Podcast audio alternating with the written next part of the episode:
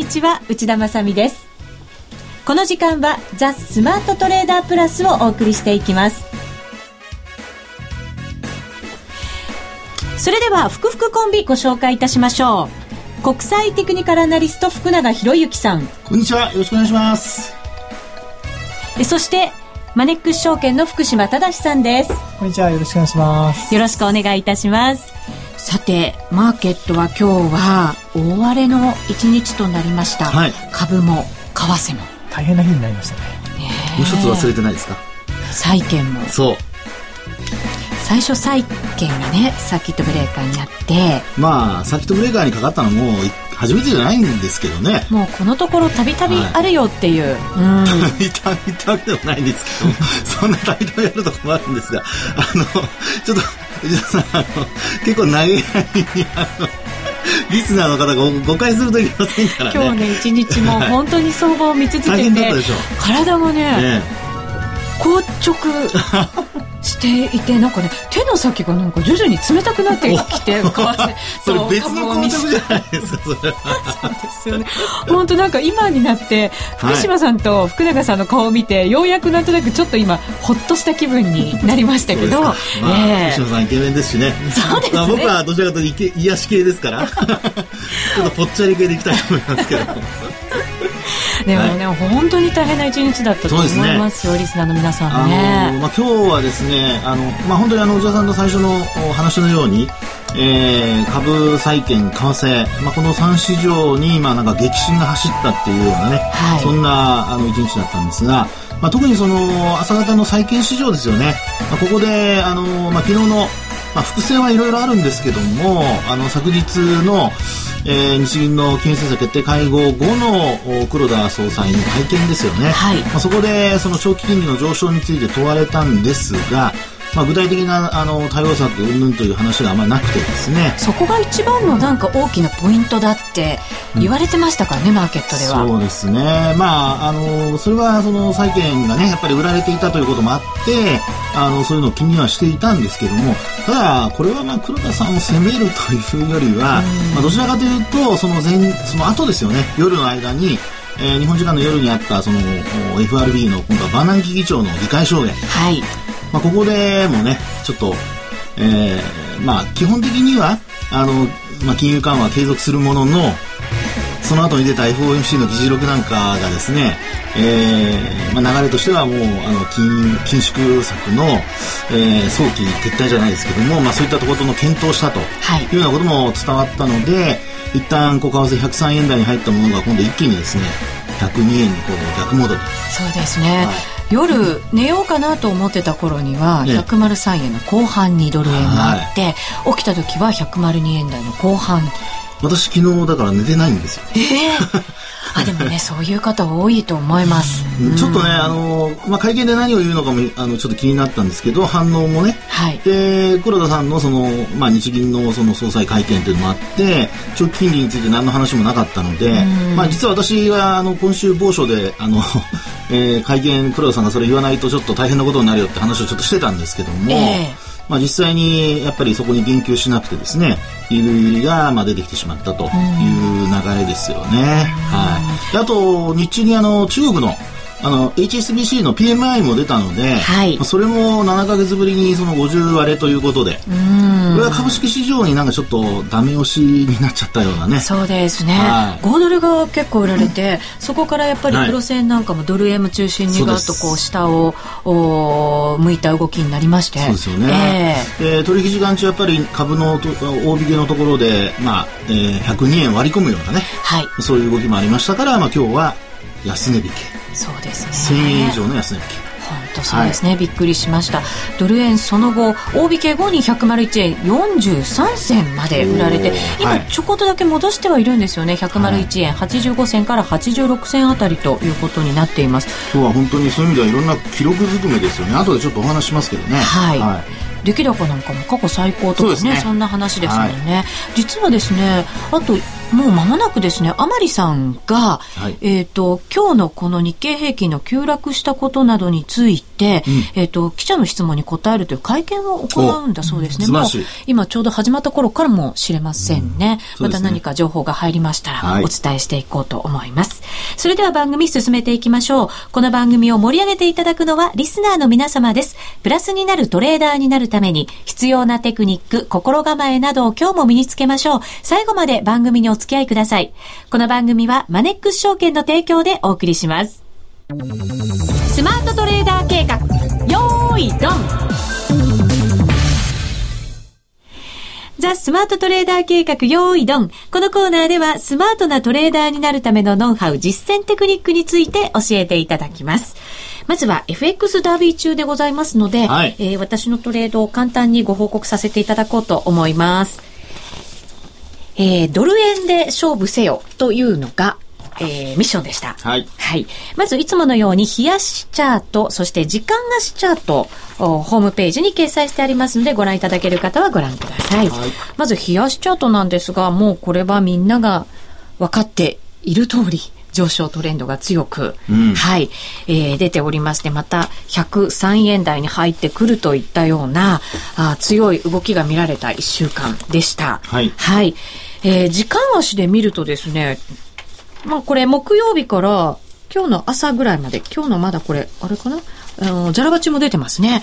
なので、えっ、ー、と、ただそんなに強い上昇という感じはせず、うん、うんなんとなくレンジ内の動きだったのかなと、はい、後になってそう思ってるわけですが、冷やしで上昇トレンドなので、前回あの、逆張りを張ってですね、ええ。えー、失敗した経緯がありまして、今回は買いから入ってみようということで、はい、先週の木曜日夜、えー、21時過ぎですね、100丸二円28銭で買いに入ったんですが、ちょっとやっぱり揉み合う動き、下にしかもちょっと行ってしまうような動きがありまして、はい、翌朝すぐにロスカットしました。はい、えー、100丸二円28銭で買ったもの、100丸二円15銭でなんとなくちょっとこう持っておくのは不安だなと思いましたので、えー、ロスカットをしたらですね、その後、えー、しっかりした動きになりまして、これもちょっと残念な結果になったんですが、週明けまして月曜日の夕方再度入りました。100丸2円65銭から買いで入ったんですね。月曜日の夕方でした。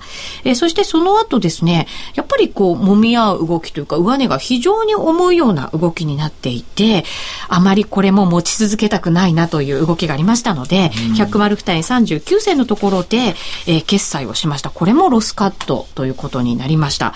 で、その後、こう、揉み合ってるような動きがありましたので、非常にこう、迷いながらだったんですが、昨日ですね、はい、夜中に大きく動き始めまして、これバーナギさんの会見の後です。23時から始まった会見の後に、大きく、えー、円安方向に振らされた場面がありましたので、はい、そこで、えー、買いで入りまして、103円30銭で買いで入り、えー、これはもうちょっと上値重くなってきそうな予感もありましたので、103円40銭ですぐに決済をしまして、ようやく少しだけプラスということになりました。全体通してでは、これ結構なマイナスになってしまったということになりますね。そうですね。まあ、今回は、あの、まあ、タイミングとしてはですね、あのまあ、例えば木曜日の今日に引っかかってなかったとすれば、はいうん、さほど難しくはなかったんじゃないかなと、実は思っていたんですけれども、で、あの、今、内田さんの話にあった週明けの話ですよね。はい。これがやっぱりちょっと、あの、流れを狂わせた感はありますね。というのは、あの、まあ、資料をね、ご覧になれる方、あるいはご自身でチャートをご覧になれる方は、あの、日中足、えー、週末から、先週末から月曜日、火曜日までの動きをご覧いただくといいんですけども、ちょっと週末の、あの、テレビ討論か何かで、はい。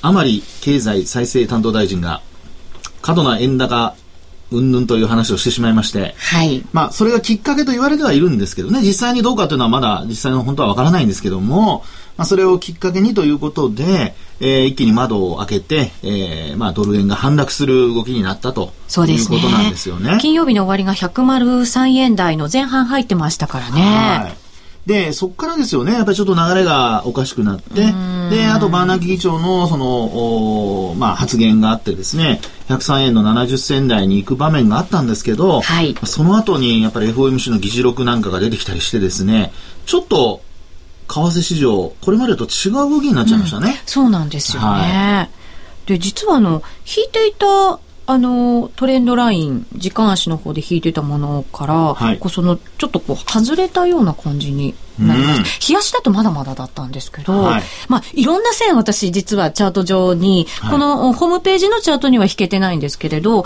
画面ではたくさん引いていてえっとなんとなくこうあれ？トレンドラインもしかしたら割り込んじゃうのかな？なんていう、うん、うんあの、今の話で言うとですね、トレンドラインを引いた時に皆さん見てほしいのは、やっぱ角度なんですよね。うん、角度。角度、はい。はい。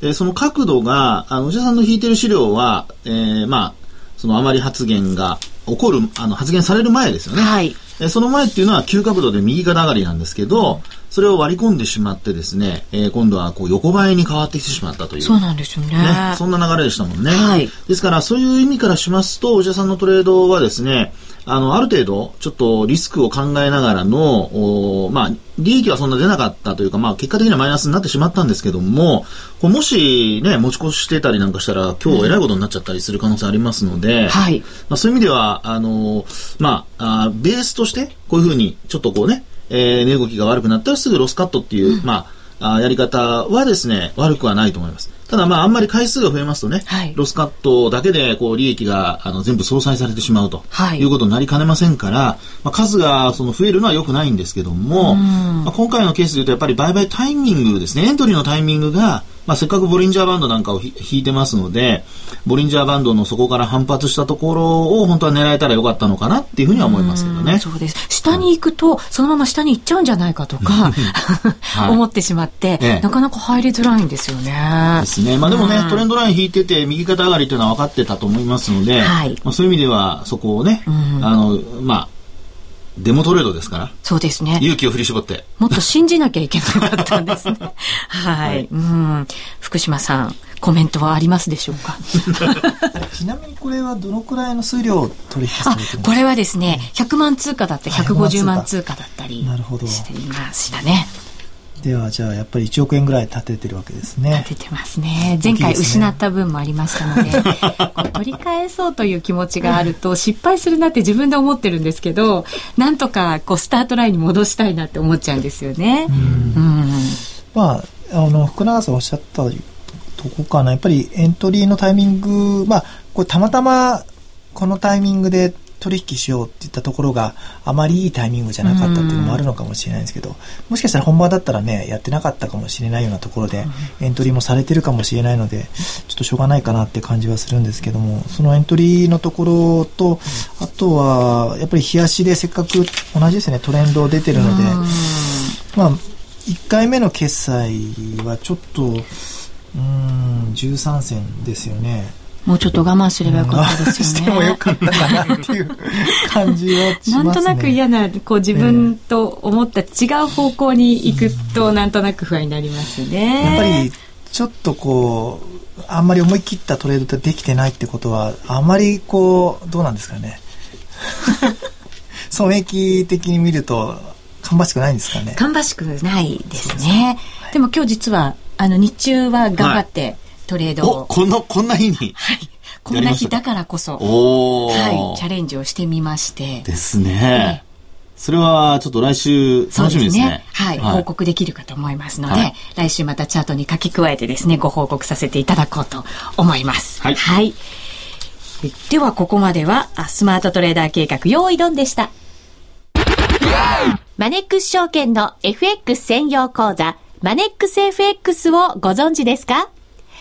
マネックス FX は、米ドル円なら原則1銭など、全13の通貨ペアを狭いスプレッドで提供している、アクティブトレーダー向けの FX プレミアムと、一銭通貨単位から取引でき、これから FX を始める方や、取引を始めたばかりの方におすすめの FX スタンダードの2つの講座をご用意。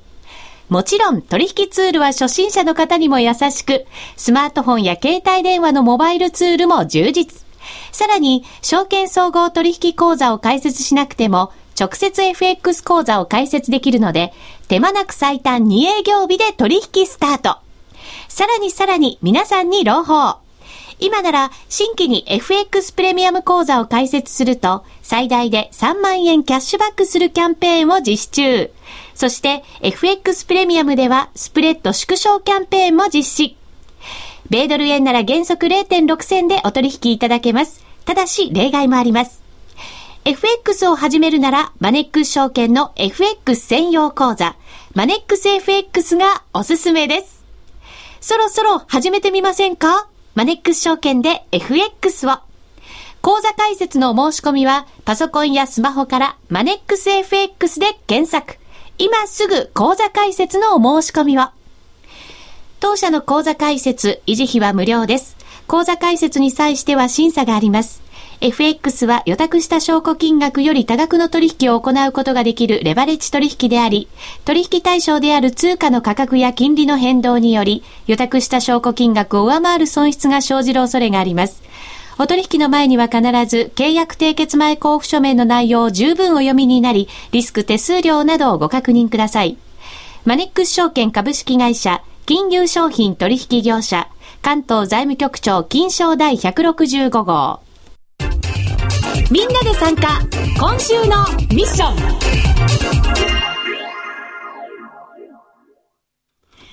さあ、このコーナーでは福島さんから毎週出される1週間のミッション発表していただきましょう。1週間。その前に、ランキングの、うん、あ、そうですね。ランキング、先週発表ありませんでしたからね。ね2週間分のランキングということになりますね。えー、こちらも番組のホームページですね、この後アップされると思いますので、えー、ぜひ参加いただいている方々はご自身の位置を確かめていただけるといいんじゃないかと思います。はい。えっ、ー、と、じゃあ、これは10位から発表すればいいですかね。はい、お願いします。えー、じゃあ、第10位。先週発表ししませんでしたもんね。そうなんです。はい、なので2週間分の損益ですよね。はい、えー、第10位が笹百合の里さん。うん、えー、この方は240万円のプラスですね。はい。はい。えー、第9位がキットカット当たりました。うん。すごいですね。またこの位置にいたら当たりますね。当たりというかそうですね。ねもらえますね、もらえますね。ねはい。えー、第8位がくじ運のいい男さん。いやいや、くじ運だけじゃないですね。えー、えー、第7位、これあの、ハトクー。なんて読むんでしょうね。ちょっと難しい日本。ハト9は、青色さん。ハト9は、そんな感じですかね。そんな感じのニュアンスでしょうか、はい、そうしましょう。えー、第7位ですね。で、第 6, 6位がアンソニーさん。はい。アンソニーさんも常連ですね。ねで、第5位がケンケンさん。ケンケンさん。はい、第4位が東大さん。うん。はい。そして第3位、えー、ウッチの声が大好きさん。はい。はウッチではなく、ウッチの声が大好きさん。声が大好きなんですね。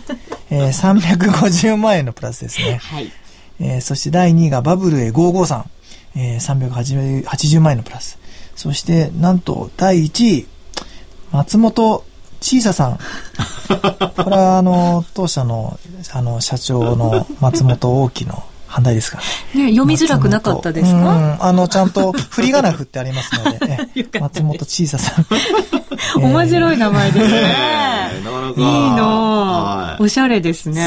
すごいです、この方。うん、えー、約1200万円のプラスですね。ああ、2週間で。素晴らしいですね。今のところちょっとダントツですね。あ、本当ですね。はい、群を抜いて、はい、トップ。ひた走ってるという。素晴らしい。うん、爆走中ですね。えー、まだまだ皆さんの参加をお待ちしておりますので、番組ホームページからエントリーしていただいて、えー、ぜひ。だからこそやらないと。本当そうですね。動き出てきましたからね。ねえー、面白いと言えるようなトレードを私も心がけようかなと、はい、思っております。さあ、それではミッションいただきましょうか、はい、福島さん。その前に、うん、あれ？忘れてませんか？あ、私の順位だ。今はどっち、どどっちですわざとですか？今の。順位と評価もなん出てないですね。そうでしたね。点数つけてもらうんでしたね。ダービー久しぶりなものですから、うっかりしてしまいましたね。避けようとしてます。わざと。バレちゃいましたね。じゃあ、内田さんの順位発表しますね。はい。お願いします。お願いします。なかなか見つかんないかい、なかなか見つかんないなと思って。まさか上位をお探しでした、えー、すいません。なんか、ずいぶん下の方でした。内田さん、第174位、マイナス296万7109円。はい。あらまあ。大丈夫ですよ、まだ。最初何でしたっけ ?10 位以内に入ったら。10位以内に入ったら、はい、えっ、ー、と、えっ、ー、と、2位から10位までもらえるグッズが、そのあとの10人の方にも受け取ってもらえるチャンスがあるということでしたけど。頑張んないといけないか、そうです、ね、リスナーの皆さんがわざと負け負けるかどっちかですね、これ。あそういえば罰ゲームがあるんですよね。そうなんですよ。入れなかったら。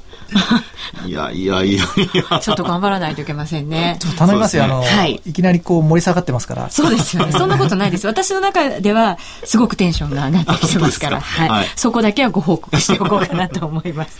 はい。じゃあ改めて今度こそミッションいただいてもよろしいでしょうか。ミッションの前にあの、点数つけなきゃいけない。じゃあもう。なんか先へ先へと行こうとしてますね。今日は。忘れちゃいました。先週ももらうの忘れちゃいましたもんね、点数ね。そうですよ。うん。はい。点数をもらうに値しないっていうことですよね、きっとね。まあ、じゃあお願いします。じゃあ点数はもう今回、もう前回も2にしましょう。2で。はい。はい。アヒルさん、ぴよぴよ。はい。はい、次は頑張ってきます。アヒルさんはぴよぴよじゃないと思って。そうです。では、えー、今度こそミッションいただいてよろしいでしょうか。はい。はい、じゃあミッションはですね、はい。えー、やっぱちょっとね、あの、5ドル円のね、5ドル、はい。動きがやっぱり難聴。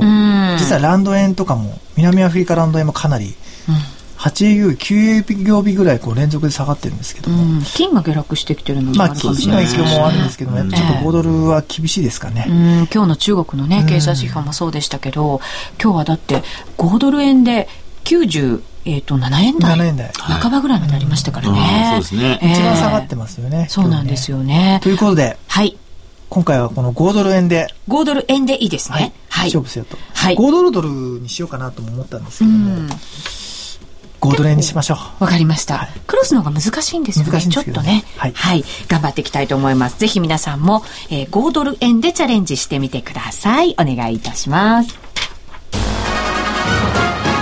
ザ・スマートトレーダープラス CFD ダービー今週のハイライト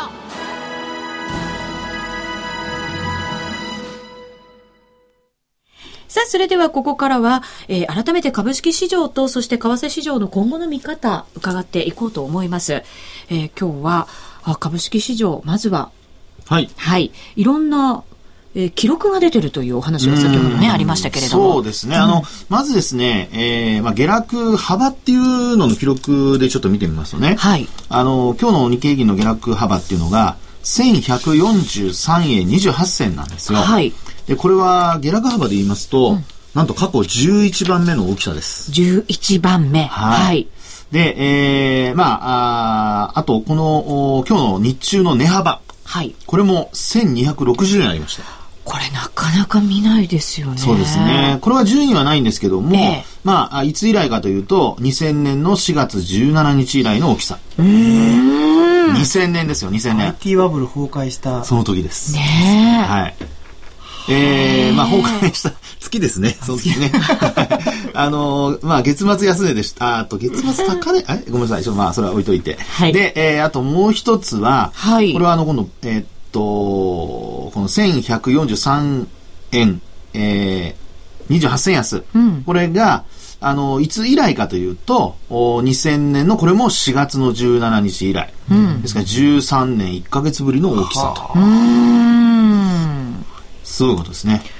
本当記録ずくめなんですね、はい、でさらにですね、今のはまあ株式市場のお話で、えー、まあ、売買高、売買代金ともに過去最高というのは、内田さんが冒頭に話してくれましたけども、はい、それ以外にですね、今度は長期金利の話なんですが、はい、これが今日1%台に乗せたんですよね。乗せました。はい。で、これ、いつ以来かというと、これもですね、えー、1年2か月ぶりの水準に、一旦なったということですね。えー、ですから、まあ、あのー株高、それから、まあ、金利、まあ、債券が売られて、まあ、若干の上昇という流れは、まあ、あの、株式市場にとっては良かったんですけれども、はい、えー、ちょっとですね、行き過ぎたというか、あの、サーキットブレーカーが発動してしまったというのと、それから先ほどもお話しましたようにね、えー、いろいろと、おこう、不安要素、まあ、特に中国の話だとかね、まあ、経済指標が悪化したりだとかというのが出ましたので、まあ、そういったところでちょっと売られていると、売られたということですよね。ただ、今、夜間取引、ね、あの、始まったのを見てますと、はい、あの、日中の値段よりも、だいぶ、あの、戻して取引されてるみたいですね。はい。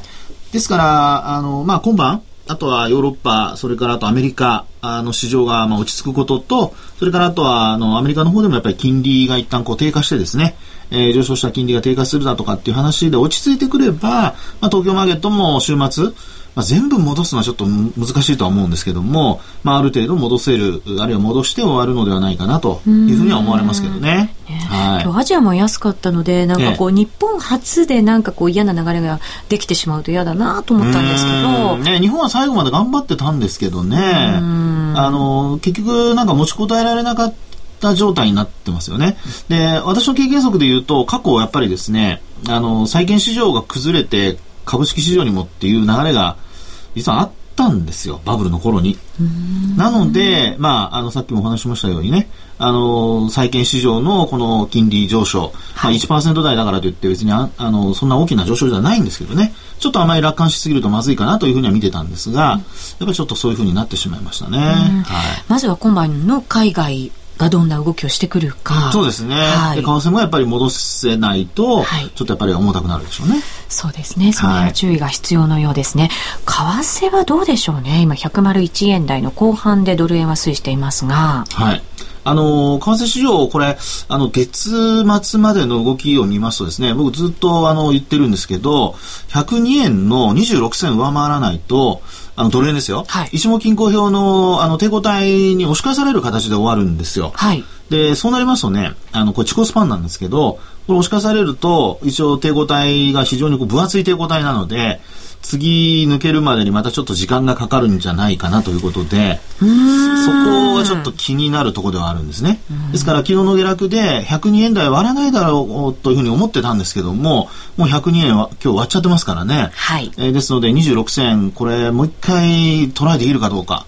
これちょっと月末までというちょっと長いスパンなんですけどね。まあ長いというかもうあと1週間ちょっとですけど、うん、ちょっと見ておいてほしいなと思いますね。はい。ちょっと今また円高方向に触れてきていますね。はい。福島さん、もしかしたらちょっと調整が入る可能性も出てきてるのかもしれませんね。